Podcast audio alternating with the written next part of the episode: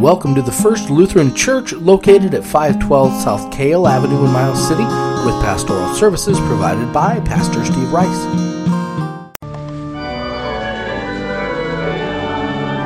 Where to shall we go? You have the words of eternal life. Alleluia. The Holy Gospel according to St. John, the eighth chapter. Glory to you, O Lord. I'm going to continue reading uh, to the end of this chapter so that we uh, hear the end of, of the story or the conversation. So Jesus said to the Jews who had believed him, If you abide in my word, you are truly my disciples, and you will know the truth, and the truth will set you free. They answered him, we are offspring of Abraham and have never been enslaved to anyone. How is it that you say, You will become free? Jesus answered them, Truly, truly, I say to you, everyone who practices sin is a slave to sin. The slave does not remain in the house forever, the son remains forever. So if the son sets you free, you will be free indeed. I know that you are offspring of Abraham, yet you seek to kill me, because my word finds no place in you. I speak of what I have seen with my father, and you do what you have heard from your father. They answered him, Abraham is our father. Jesus said to them, If you were Abraham's children, you would be doing the works Abraham did. But now you seek to kill me a man who has told you the truth that I heard from God. This is not what Abraham did. You are doing the works your father did. They said to him, We were not born of sexual immorality. We have one Father, even God. Jesus said to them, If God were your Father, you would love me, for I came from God and I am here. I came not of my own accord, but He sent me. Why do you not understand what I say? It is because you cannot bear to hear my word. You are of your father, the devil. And your will is to do your father's desires. He was a murderer from the beginning and does not stand in the truth because there is no truth in him. When he lies, he speaks out of his own character, for he is a liar and the father of lies. But because I tell the truth, you do not believe me. Which one of you convicts me of sin? If I tell the truth, why do you not believe me? Whoever is of God hears the words of God. The reason why you do not hear them is that you are not of God. The Jews answered him, Are we not right in saying that you are a Samaritan and have a demon? Jesus answered, I do not have a demon, but I honor my Father, and you dishonor me. Yet I do not seek my own glory. There is one who seeks it, and he is the judge. Truly, truly, I say to you, if anyone keeps my word, he will never see death. The Jews said to him, Now we know that you have a demon.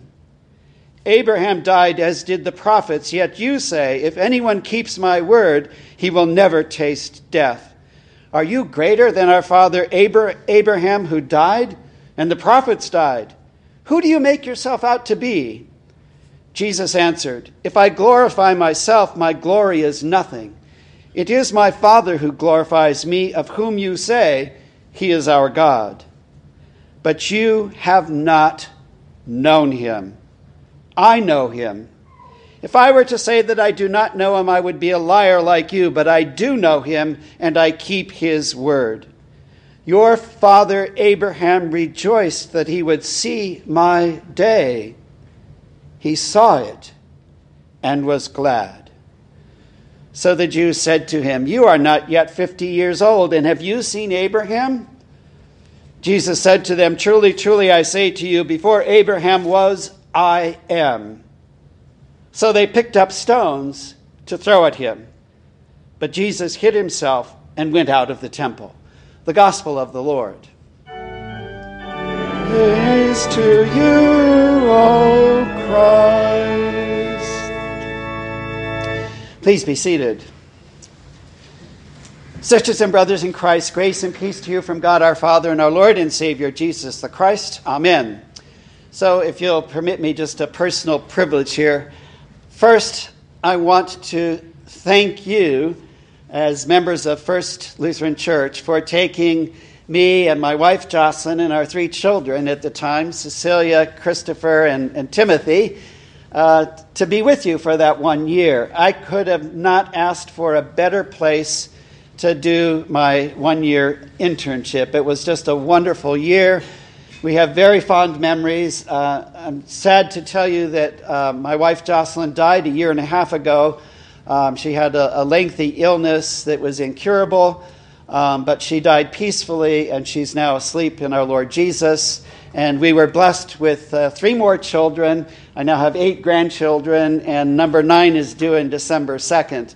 But uh, when Jocelyn and I would reminisce about our time here in Miles City, just wonderful year. Uh, so thank you for your love and care for us. And thank you for teaching me as an intern how to be a good pastor. And I'm sure that Pastor Steve uh, would say the same about his uh, year of internship here as well. Um, I also have to tell you that every time I put on my alb, I am reminded of First Lutheran Church, and in particular, the late Dr. Mel and Winnie Rogstad. As we were leaving that year in 1986, he said, I want to purchase an alb for you, and this is the alb. It's the only alb I've ever owned. So I literally do remember you every time I get vested for worship. So enough of the personal privilege. Thank you for allowing me to do that. So, why did I read to the end of the chapter? Because it shows the depth of the conflict between God and the devil and the conflict that we as sin- sinful human beings are caught up in. Luther's understanding, and it, it's especially clear in this eighth chapter of John, but it's in all of Scripture, is that sinful man is caught between God and the devil. And that we are always having them vie to see who's going to be Lord over us.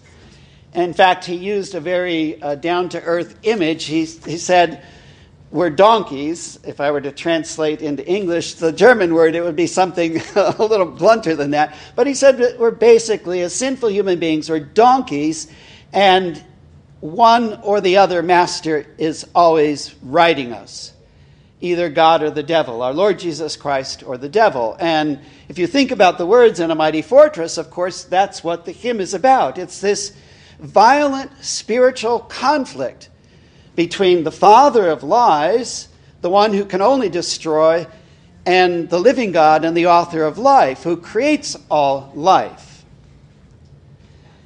The conversation begins in a, it, it should just be a shocking way. When Jesus says to these Jewish people there in the temple, if the Son sets you free, you will be free indeed. And, and it's the response from the Jewish people there that should shock you. They say, We're children of Abraham, we've never been enslaved to anyone. Now think about that. At that point in the history of Israel, God's chosen people, what was the single most important event in Israel's relationship with the living God? The Exodus, right?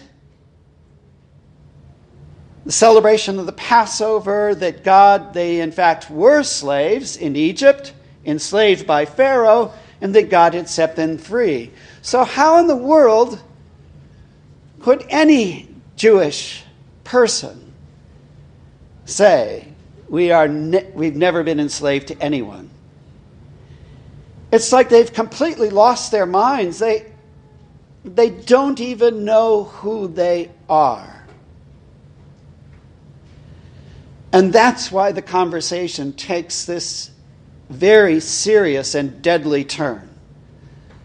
That's why at the end of the conversation, they're ready to stone him to death and that's why he bluntly says, You may think God is your father, but he's not.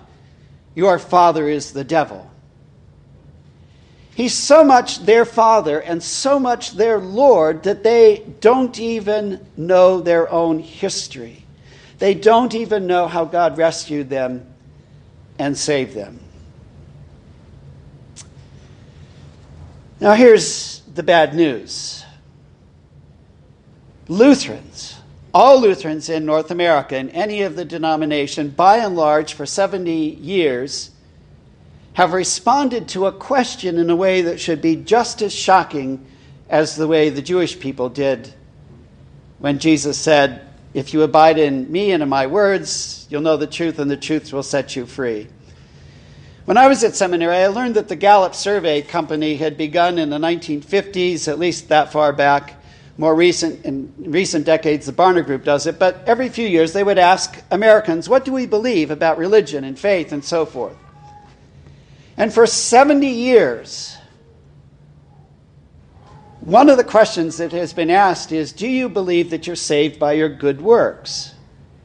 And for 70 years, a majority of all Lutherans have responded in the survey yes, we believed we're saved by our own good works. Astonishing. The news isn't good for most of the churches. There's only a handful of churches whose members have consistently denied that they're saved by their good works. And unfortunately, the situation is getting worse for us as Lutherans. It used to be about 40% would deny that they're saved by their good works, but now we're in the low 20s. We're indistinguishable from other Protestants, mainline Protestants and the Roman Catholic Church. Overwhelming majority of us believe that we're good enough and able enough to do just enough good works in order to be saved. That we can justify ourselves before God by our good works. One of the other questions that's asked is, or a series of questions, is to draw out how much we know of the Bible. What's in it? The story. And all Lutherans in North America are second from the bottom in terms of their knowledge and understanding of God's Word. We are so far away from what Luther and the Reformers did in the 16th century. It should be just as shocking that any one of us would say to our Lord Jesus Christ, You know, it was nice of you to come down here. It was really nice of you to, to be crucified on a cross, but you really didn't have to go that far. You didn't have to go to that extent because, after all, I can do just enough good works to justify myself before God. We've lost our minds. We don't know who we are. We don't know our identity. And the fact that we don't even know what's in the Bible is one of the reasons. The few churches, Protestant churches, whose members all insist they're not saved by good works, a majority, consistently for 70 years, their level of knowledge of the Bible substantially exceeds ours. They have a biblical worldview. They really do believe everything that's in the Bible and everything that's in the creeds because they do what our Lord Jesus says to us If you abide in me and in my words, you will know the truth, and the truth will set you free. It's very obvious that a majority of us Lutherans do not actually spend much time in the Bible, reading it, praying it, meditating on it. But there's more that Jesus is saying to us than just, hey, you better know your Bible. You better know the scriptures. When he says, if you abide in me and in my word, you will know the truth, and the truth will set you free. Remember, later on in the Gospel of John, he will say, I am the way, the truth, and the life. Jesus is telling us we need to, to be in the Word. We need to read the written Word of God. But the written Word of God is God's revelation of His redemption of us as sinners in His Son, Jesus Christ. And there's no separating or pulling apart the written Word from our risen Lord Jesus Christ. If we know what's in our Bibles, we will get to know our Lord Jesus Christ. We will literally know the truth in person in the most intimate way. The Apostle Paul says that the human relationship that's closest to our relationship with the Father, the Son, and the Holy Spirit is marriage. He quotes from Genesis the two shall become one.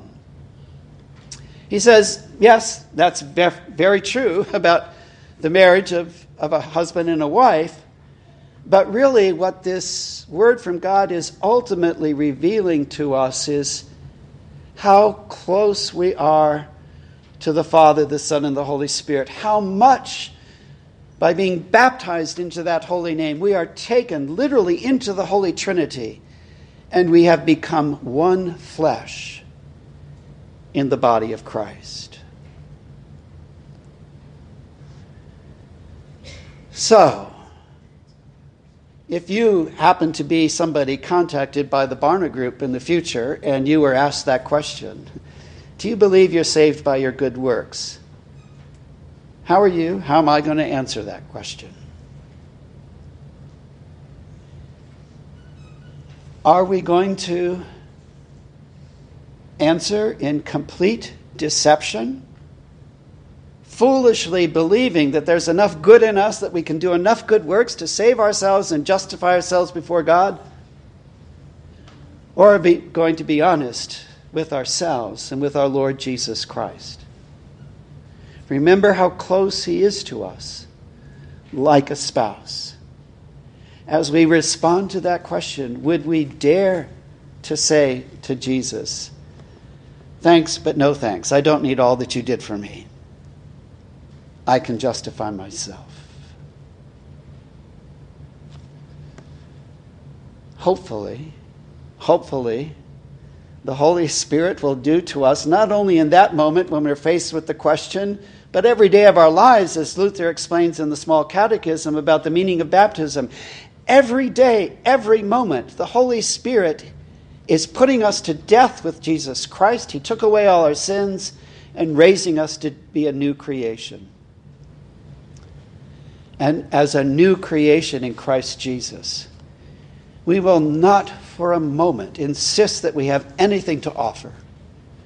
Instead, we will confess that we are completely helpless beggars. We are people who practice sin and therefore are slave to sin. And we will say to our Lord Jesus Christ and to the Holy Spirit, Set me free. Set me free. You be my master and not sin. Let us pray.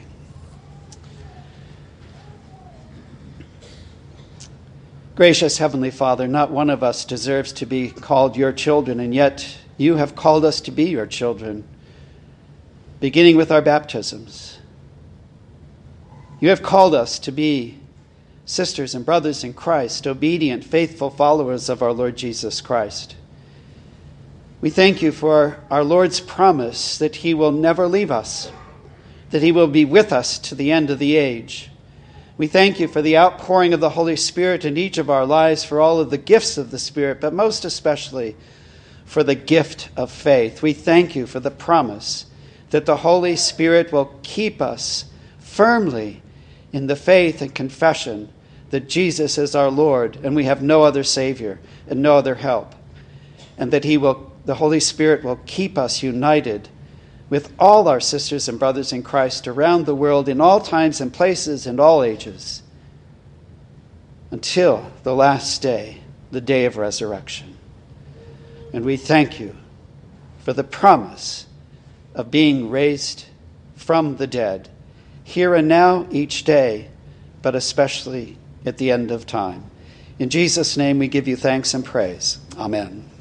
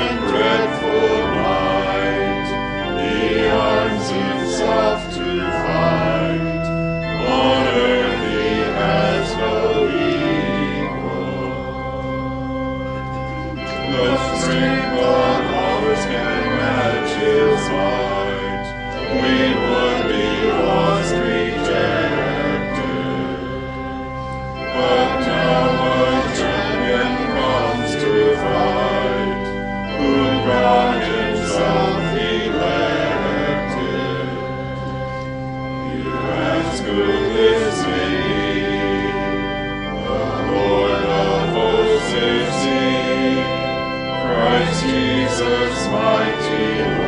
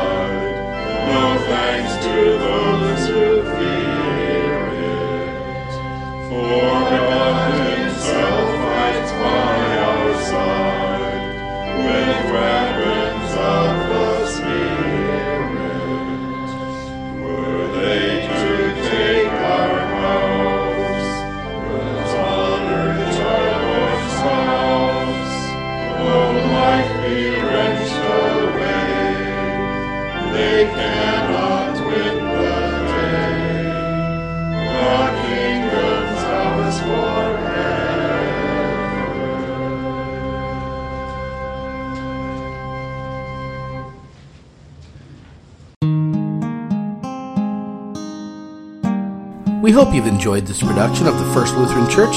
We welcome you to visit us in person at 512 Kale Avenue. You can also find us on Facebook at First Lutheran Church, Miles City, Montana, and email us at flc at midrivers.com.